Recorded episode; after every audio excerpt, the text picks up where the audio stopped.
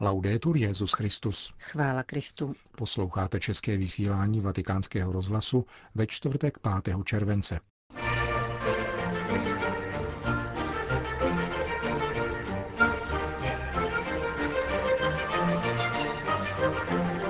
Představeným vatikánského úřadu poprvé není kněz.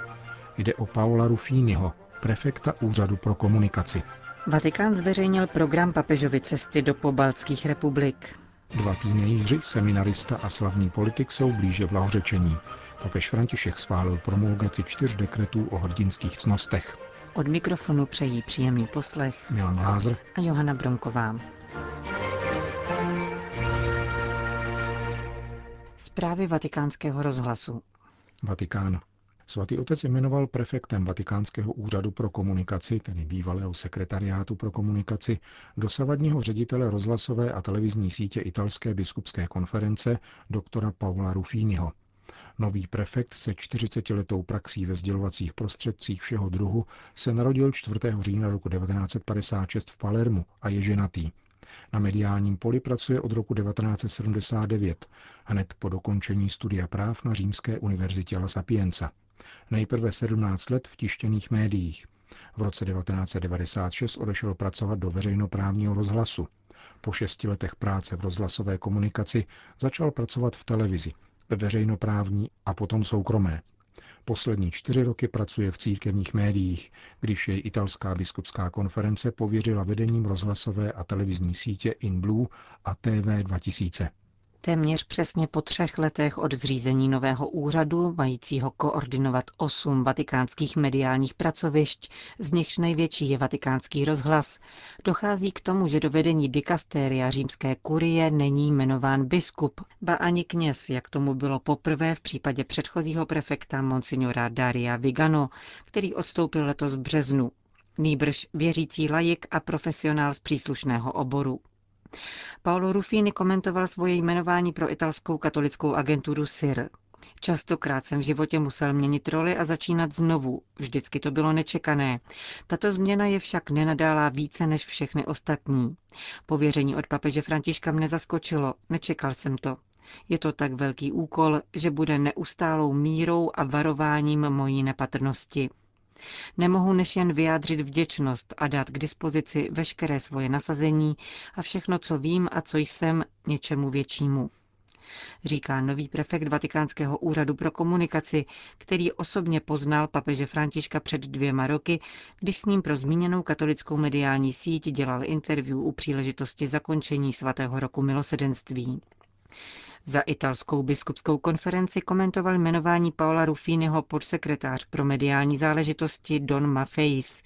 Podle něhož jmenování docenuje prvotřídního profesionála, který se zásadním způsobem přičinil o vznik televizní a rozhlasové sítě TV 2000 a In Blue Radio. Je to vážený přítel, který umí pracovat v týmu, je trpělivý a prozíravý. Jsme si jistí, že svatý otec v doktoru Rufínem nachází cenného spolupracovníka ve svém poslání a službě církvy. Vatikán. Tiskové středisko dnes zveřejnilo oficiální program apoštolské cesty papeže Františka do tří pobaltských států Litvy, Lotyšska a Estonska ve dnech 22. až 25. září. Nejprve se papež zdrží dva dny na Litvě a na jeden den zavítá do Lotyšska a Estonska pronese 15 promluv. V sobotu 22. září dopoledne bude Petrův nástupce přivítán v litevském hlavním městě, kde se nejprve setká s vládními představiteli a osloví politické a veřejné činitele. Odpoledne navštíví poutní místo Matky milosedenství a na prostranství před svatyní se setká s mládeží. V neděli 23. září se papež odebere do Kaunasu, kde bude dopoledne slavit Eucharistii v městském parku. Odpoledne se setká s kněžími, řeholnicemi a seminaristy v místní katedrále a potom se vrátí zpět do Vilniusu, kde navštíví státní muzeum boje za svobodu. V pondělí 24. září se papež vydá do lotyšského hlavního města. Dopoledne jej přivítají státní představitelé a potom papež osloví diplomatický sbor a představitele lotyšské občanské společnosti. Následovat bude ekumenické setkání v luteránském domu v Rize. Odpoledne bude Petrův nástupce slavit Eucharistii v Národní mariánské svatyni Aglona a v podvečer se opět vrátí do Vilniusu. V úterý 25. září se rozloučí s Litvou a odebere se do estonského hlavního města. Tady se kromě oficiálního přijetí státními představiteli uskuteční setkání s politickými a veřejnými činiteli. Potom bude ekumenické setkání s mládeží v luteránské katedrále v Talinu. Odpoledne navštíví papež katolickou katedrálu a na náměstí Svobody bude slavit Eucharistii. Večer téhož dne se vrátí do Říma.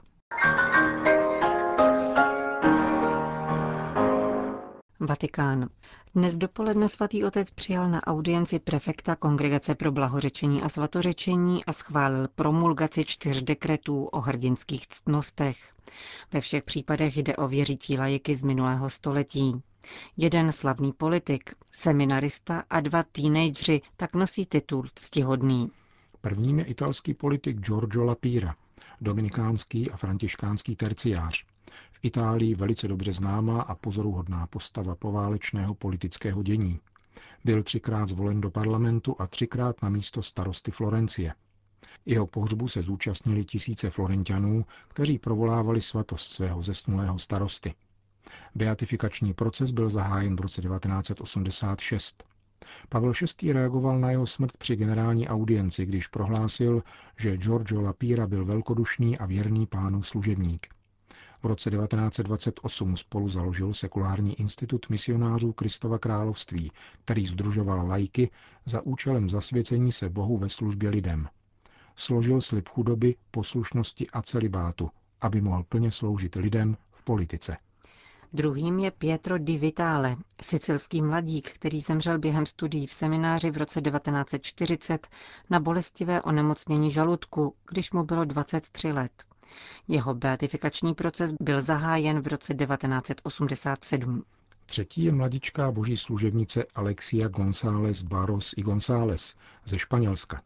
Na věčnost odešla ve 14 letech v důsledku zhoubného nádorového onemocnění, které přijala s nepochopitelnou radostí a obětovala za církev a papeže, kterého krátce předtím, v roce 1984, viděla na generální audienci.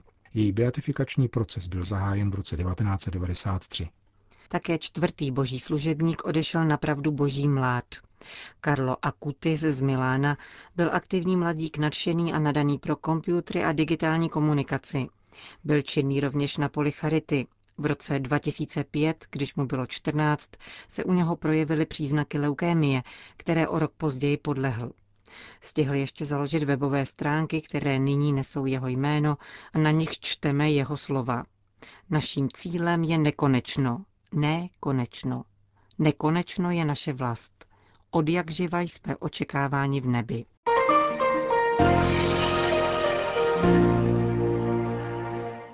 Řím. V polovině srpna se papež František setká s italskou mládeží v rámci přípravy na říjnové zasedání biskupské synody, jejíž téma zní Mladí lidé, víra a rozlišování povolání. Na webových stránkách italské biskupské konference se přijímají přihlášky na setkání, které se bude konat o druhém srpnovém víkendu. V sobotu 11. srpna v 18 hodin v městském parku a bývalém antickém stadionu Circus Maximus, kam se vejde několik stovek tisíc lidí, zahájí svatý otec modlitební vigílii za biskupskou synodu a odpoví na dotazy mladých. Sekce pro pastoraci mládeže při italské biskupské konferenci připravila bohatou nabídku duchovního a kulturního programu. Celá akce vyvrcholí v neděli 12. srpna na svatopetrském náměstí, kam se mladí účastníci přemístí po noci strávené pod širým nebem na mši svatou, kterou bude dopoledne sloužit papež František. Německo. Bamberský arcibiskup jasně stanovil, za jakých podmínek mohou protestantští spolumanželé přistupovat ke svatému přijímání.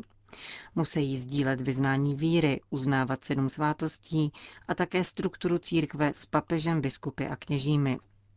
Poté, co německý episkopát vydal své směrnice ohledně interkomunia, bamberský arcibiskup Ludvík Schick informoval, že chce o této záležitosti hovořit se svými kněžími. Jejich úkolem je citlivě rozhodnout v osobní situaci každého jednotlivého křesťana. První podmínkou pro přistoupení k svátosti Eucharistie je uvědomit si její mimořádný význam a usilovat o osobní společenství života s Ježíšem Kristem. Stejně tak je nutné uznávat svátosti a strukturu církve. V tiskovém prohlášení k otázce interkomunia arcibiskup Šik dodává, že podmínky závazné pro všechny katolíky musí být splněny také jejich evangelickými partnery, kteří chtějí za určitých okolností přistoupit k Eucharistii v katolickém kostele. Magdeburský biskup Gerhard Feige přislíbil, že vzhledem k vysokému počtu smíšených manželství v jeho diecézi brzy vydá dokument, kterým chce kněze vyzvat k respektování směrnic stále rady německého episkopátu. Podobné listy adresované kněžím již vydali biskupové Hamburku, Osnabriku a Paderbornu. V rozhovoru pro německý tisk arcibiskup Hans Josef Becker uvedl, že věřícím žijícím ve smíšených manželstvích má být umožněno v jednotlivých případech přistupovat k Eucharistii. Prohlášení páderbornského biskupa se setkalo s nesouhlasem kněží ze společnosti Communio Veritatis, podle nich se tato definice rozchází s katechismem katolické církve, kanonickým právem a učením papežů. Jejich prohlášení přinesl portál Katnet. Na konci června němečtí biskupové zveřejnili směrnice na téma interkomunia. Stálá rada německého episkopátu zdůraznila, že text nevychází jako dokument episkopátu, nýbrž má sloužit k pastorační orientaci jednotlivým biskupům. Jde o tentýž text, jehož zveřejnění zablokovala Kongregace pro nauku víry. Jak sdělil její prefekt kardinál Ladária, svatý otec vyjádřil přesvědčení, že tento dokument má ještě dozrát. Budí totiž vážné problémy, rovněž ekumenického rázu, kterými se zabývají příslušné vatikánské úřady. Papež František pak osobně vysvětlil své výhrady při tiskové konferenci během návratu ze Ženevy. Podle kanonického práva rozhoduje v těchto výjimečných případech vždy biskup partikulární církve a jednotlivé případy nelze regulovat paušálně na úrovni místní, tedy národní církve, protože by vznikal dojem, že jde o univerzální předpis. Navzdory tomu německý episkopát dokument vydal. Postrádá nicméně adresáta, podpisy a oficiální logo Německé biskupské konference.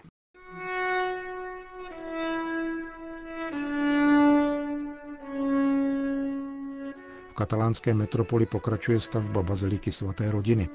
Monumentální chrám navržený Antoním Gaudím na konci 19. století snese srovnání jedině s gotickými katedrálami, jak co do velkorysosti architektova záměru, tak co do délky stavebních prací.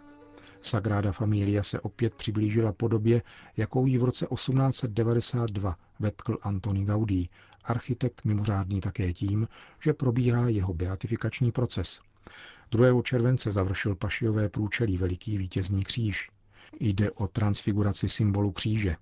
Nástroj utrpení se stává nástrojem lásky a milosedenství, vysvětluje vedoucí stavby. V křesťanské ikonografii vždy symbolizoval zmrtvých stalého Krista, jeho vítězství nad smrtí. Vítězný kříž že Sagrada Familia měří 7,5 metru, váží 18 tun a byl vytvořen z osmi bloků žuly z francouzského regionu Tarn. Od pondělka je osazen ve 30-metrové výšce. Stejně jako celá struktura chrámu svaté rodiny, vycházejí i jeho tvary ze složitých geometrických výpočtů, které mu zajišťují stabilitu a bezpečí pro případy nepřízně počasí či zemětřesení. Příští pondělí 9. července budou k patě kříže vyneseni tentokrát z interiéru chrámu také tři adorující andělé z římského travertínu, které vytvořil sochař Laufeliu podle Gaudího modelů. Motivní chrám svaté rodiny byl vysvěcen 7. listopadu 2010 papežem Benediktem XVI. a od té doby se v něm pravidelně slouží bohoslužby. Jeho úplné dokončení se odhaduje na rok 2026, 134 let po položení základního kamene. Rytmus stavebních prací závisí nicméně na míře donací. Z rozhodnutí Gaudího jsou totiž jediným přípustným finančním zdrojem. Na dotaz po nedozírných termínech dokončení baziliky katalánský architekt, který na stavbě pracoval 41 let, svědomím, že ji nikdy neuvidí dokončenou, odpovídal. Můj zadavatel nemá naspěch.